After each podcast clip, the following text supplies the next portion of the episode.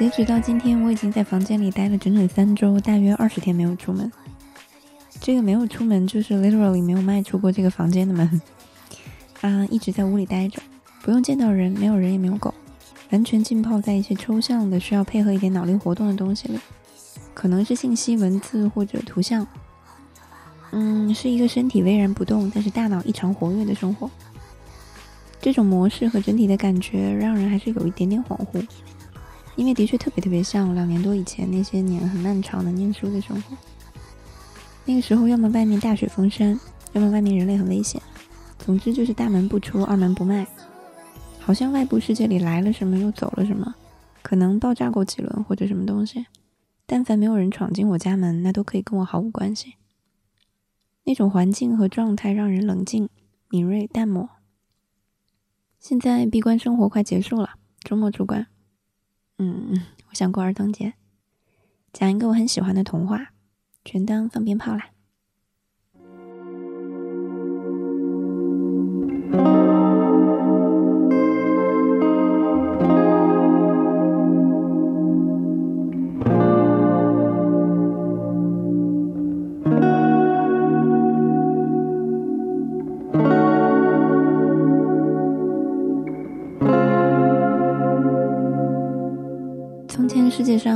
个最坏的家伙，叫魔鬼。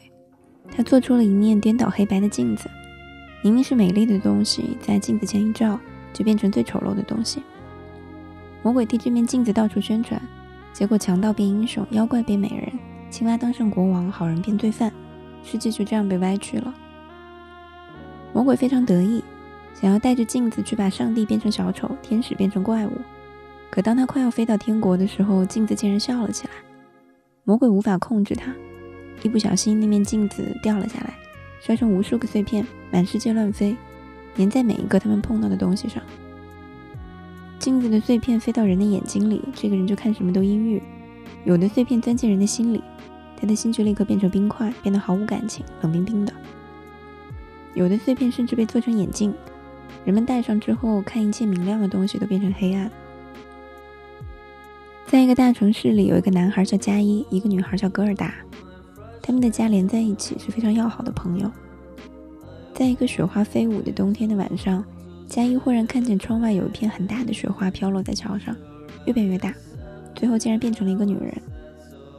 她身披白雪的披纱，发出闪耀的光亮，眼睛也亮。她向加一招手，加一赶紧低下头，心里很害怕，然后她就飞走了。待冬天过去之后，一天，加一去找格尔达，两个人一起看画册。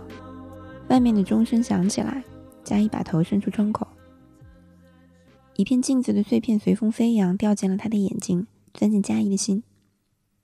善良的加一立刻就变成了无情的人，他的心变成冰块，从此他再也不跟格尔达好了，还常常欺负他。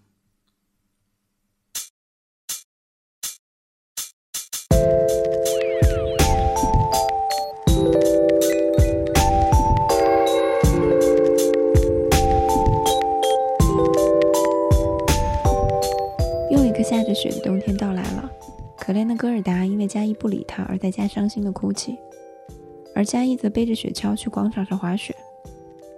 这个时候，一架很大的雪橇划过他的身边，雪橇上的人对着他笑。原来她就是全身闪着白光、非常有名的冰雪皇后。她的皮毛皮靴全都是用白雪做的。冰雪皇后对加一说：“来吧，到我皮衣里暖和暖和。”加一钻进他的皮大衣里，他在加一头上吻了一下，说：“现在你不冷了吧？”加一感到冰雪皇后的吻像一块冰放进了他的心里，于是他把所有的事情都忘记了。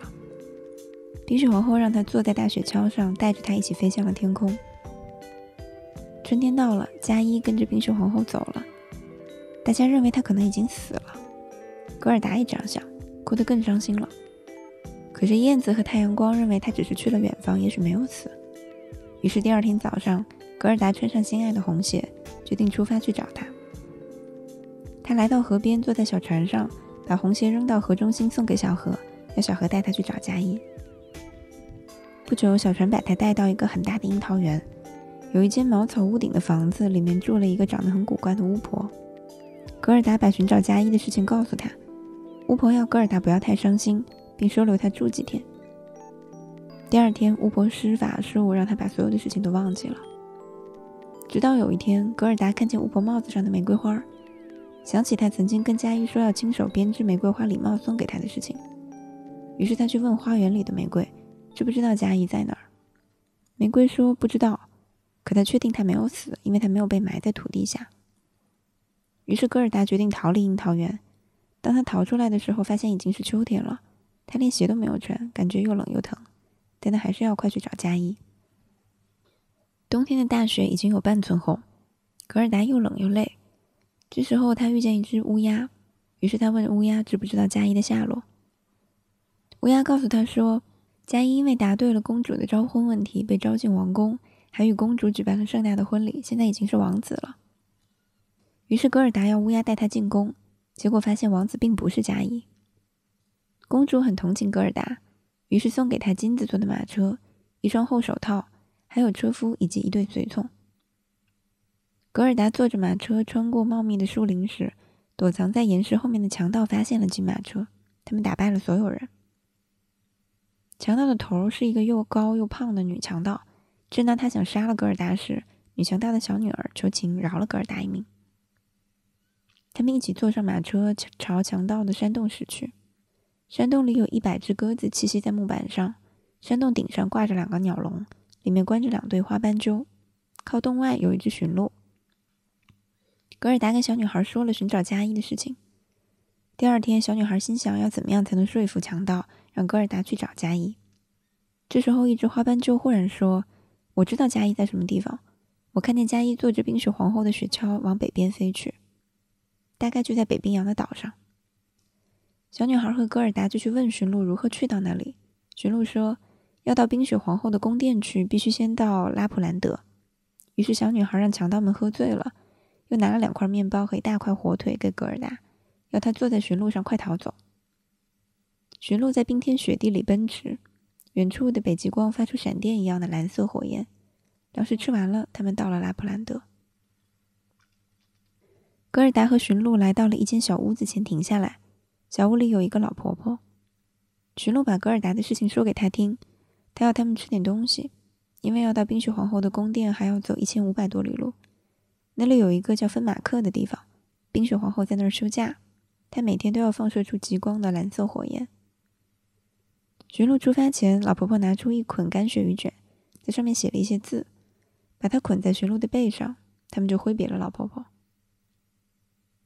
不久，他们就到了芬马克，来到芬兰女人的家里。她屋里很热，女人打开鳕鱼卷，读完之后就把鳕鱼干煮掉吃了。格尔达问女人知不知道佳伊的下落，女人说：“佳伊在冰雪皇后的宫殿里，因为她心里有一块镜子的碎片，眼里也有碎片的缘故，所以看什么都淡漠，是个冰块。只有取出碎片，她才能成为一个真正的人，不然她就只能永远待在冰雪皇后的宫殿里。”而你，你有一颗孩子天真善良的心，这就是你的力量。从这儿到宫殿只有六里路，快让驯鹿带你去吧。驯鹿就把格尔达带到雪地里的一丛灌木旁，就让格尔达自己往前走了。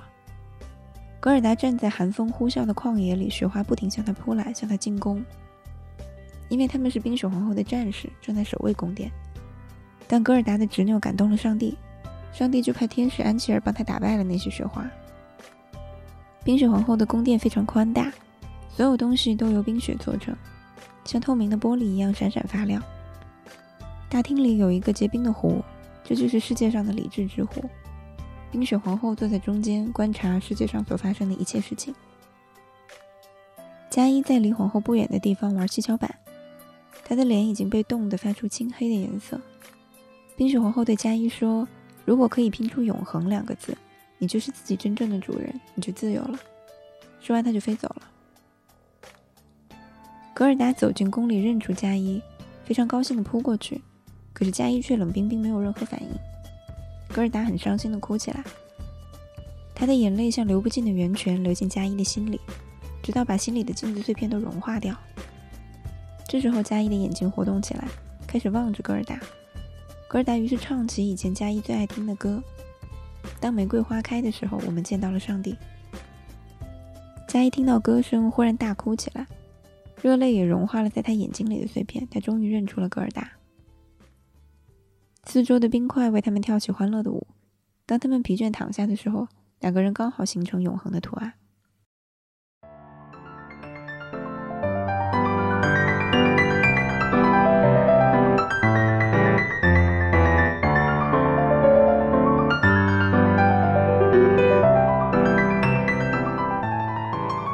一现在自由了，他挽起格尔达的手，一起走出冰雪皇后的宫殿，发现驯鹿正等着他们。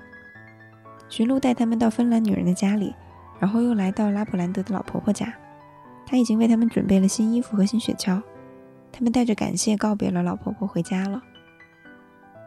春天到了，格尔达和佳一回到家，他们手拉手一起坐在小桥上，感到非常幸福。